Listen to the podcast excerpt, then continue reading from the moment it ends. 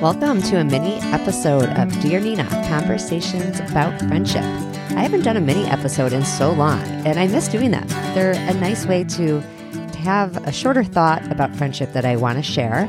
Past ones have been about whether to unfollow, unfriend, or mute or hide someone on social media. I recorded one of me reading the friendship forgiveness prayer I wrote for Yom Kippur last year.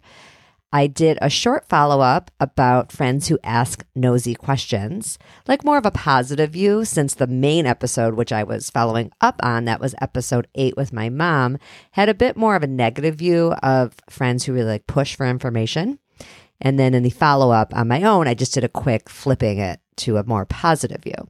I did a mini one called Friends Make Mistakes, reminding us to be forgiving of small things friends do if we want to be forgiven for the stuff that we do wrong here and there. I like doing the mini episodes. And sometimes there's just a topic that doesn't merit a full 25 minutes or it doesn't make sense to have a guest. Today's topic is giving thoughtful gifts to friends. And it started as a thread in my Facebook group, Dear Nina, the group. Anyone is welcome to join us there. You just go into Facebook and the search box and type in Dear Nina, the group. And you'll ask to join and you'll have to answer a question about how you found the group. That's how I know people aren't there by accident. And I will let you in. We have discussions before and after episodes. We talk about all the stuff we're reading and watching. I always welcome people to post their own friendship dilemmas and get advice from all the smart, helpful people there. I'm going to share some of the gift ideas that came up from that group and a few people left voicemails too, which I love. I love to be able to share things in your own voices. Before I share the ideas for thoughtful gifts that came up in the group, I wanted to mention an article that just came out in The Atlantic by Anna Goldfarb, who was my guest in episode 35. Anna has written a ton about friendship in major publications. If you have shared articles in the New York Times and Vox and other places about friendship, odds are Anna wrote them. And she has a book coming out in about a year, I believe, called Modern Friendship. Her Atlantic piece is called Gift Giving is About the Buyer, Not the Receiver. I'll link it in the show notes, of course. She talked about the psychology behind gift giving. For example, giving a gift during a gift exchange with the whole group in attendance will affect the kind of gift you choose versus one on one giving. And that's totally natural. Like when you're giving the gift to the one person, but it's in front of a group, obviously you want to appear thoughtful and creative. Maybe creativity is like more important in that scenario. And let's say you're buying a wedding gift. Like these are Anna's examples. Let's say you're buying a wedding gift and you choose something off the registry, like a piece of custom artwork. You might be saying, without saying it, I want you to feel like I know you better than you know yourself. So these are things to think about when you're giving a gift. What kind of message are you giving off? Anna discusses how acknowledging that we do have our own motives when we give a gift isn't a bad thing. She says gift giving is a nuanced psychological transaction in which the givers also bring their own desires to the table.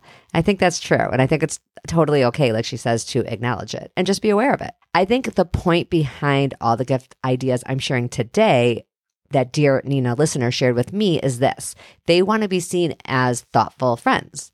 And I think that's a great motive because all the examples here are so personal and they really show that you know your friend.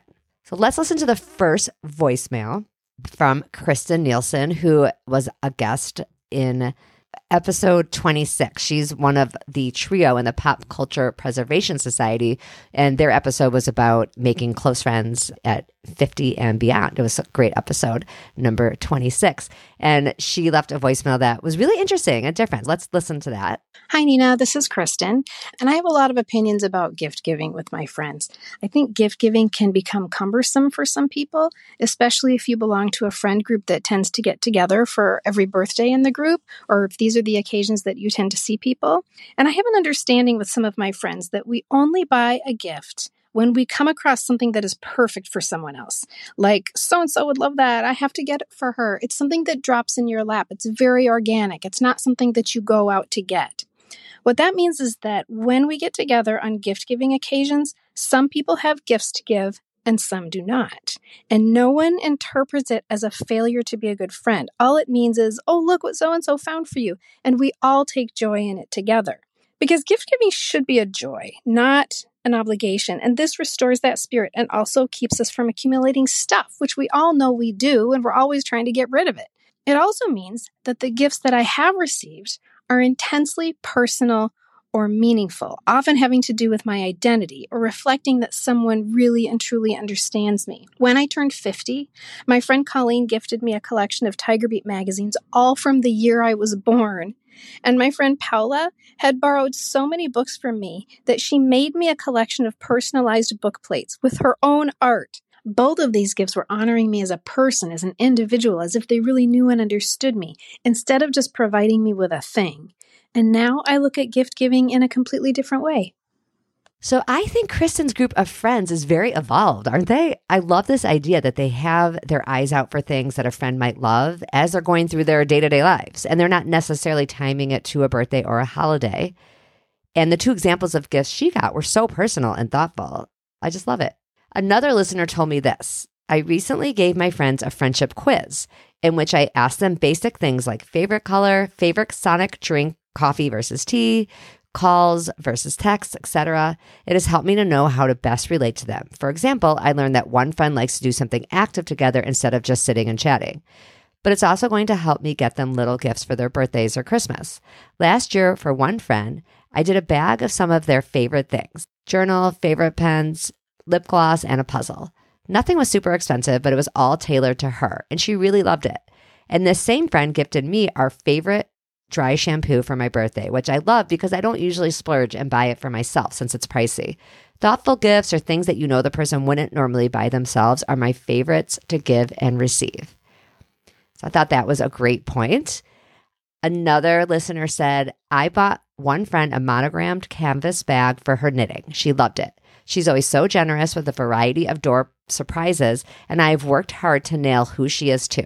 Very fun that brought up a good point that when you have a friend who's like a really good gift giver, and I have friends like that, sometimes it is a little more pressure to come up with something that equally shows, like to Anna's point, you are really thinking about who they are and you are trying to be as thoughtful. It's like a way of showing that you are making as much effort as they are. And it could be fun to really challenge yourself to find something as thoughtful. Anna herself shared in our Facebook group that she made personalized mugs for a handful of friends and they were a huge hit. She said, if possible, I added their pet in the image area as their hobby component. That's so cute, don't you think? I love that. Another past guest, Alyssa from episode 12, she's a huge reader and she has a really fun Facebook page called Alyssa's Book Lists. She said, A friend found a list I had posted with my favorite books, and then she had a piece of custom art made with the book spines. And she shared a picture in the Facebook page. It was really beautiful and framed. What a thoughtful gift. I mean, I'm just loving these. Let's hear another voicemail from a listener so you can get a break from my voice.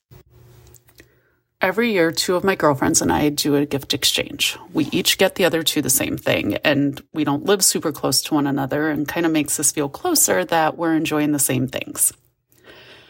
Last year, one of my friends got each of us a necklace with a compass charm to remind us that even though we may not be right there. We're always there guiding each other and are a North Star for one another. Tears all around. And I wear it often, especially when I'm feeling a little lost. See, I think that is a really fun idea for long distance friends, especially friends in a group where you all can enjoy the same gift. So you can picture each other, you know, in this case, wearing the same gift, or it could be something that each person can use. Really clever. And here's another one from the Facebook page. She said, I have given cuttings of a plant as a gift. I attach a QR code that links to a blog post I wrote telling the story of the plant. I found nice vases from the Dollar Tree and put it in a gift bag that matches the occasion. I've done this for birthdays and housewarmings, or in one case, a Starbucks employee who admired a plant I had in my front seat. That is really original. I love that. Another Facebook page member who is a published author said this she said, One of my friends made me a necklace each time a book of mine came out and inscribed the back of the pendant, which was related to the book, with the name of the book and the date. She's a metalsmith and they're quite beautiful. I mean, that is thoughtful. Wow. And then we got another voicemail from a listener also about jewelry. I brought two of my closest friends a charm bracelet. And on their birthdays, I add a charm to the bracelet. And I just love picking out a charm that kind of identified with them, what's going on in their life. And I just added to their bracelet. We're going on our sixth year doing this, and it's so enjoyable. That's a really clever idea to have a gift that you can just keep adding to every year. So maybe you come up with that original idea the one time, and then you can keep adding to it. So, bottom line, it seems like people really love giving and receiving very personal gifts. And even the product one, like the pricier dry shampoo, that's a splurge, but a product you know your friend really loves, that's so thoughtful too. Not everything has to be, you know, custom created or monogrammed for it to be thoughtful. Whatever holiday you're celebrating, for me, it's Hanukkah coming up. I wish you a happy and a merry one filled with light and good friends, good family time, and great, thoughtful gifts to give and receive. Thank you for listening. When I do a mini episode, the next full episode just comes one week later. You don't have to wait two weeks. Uh, when our friendships are going well, as I always say, we are happier all around. And I really think that is true. The more I do this podcast, the more certain I am. Have a great week. Bye.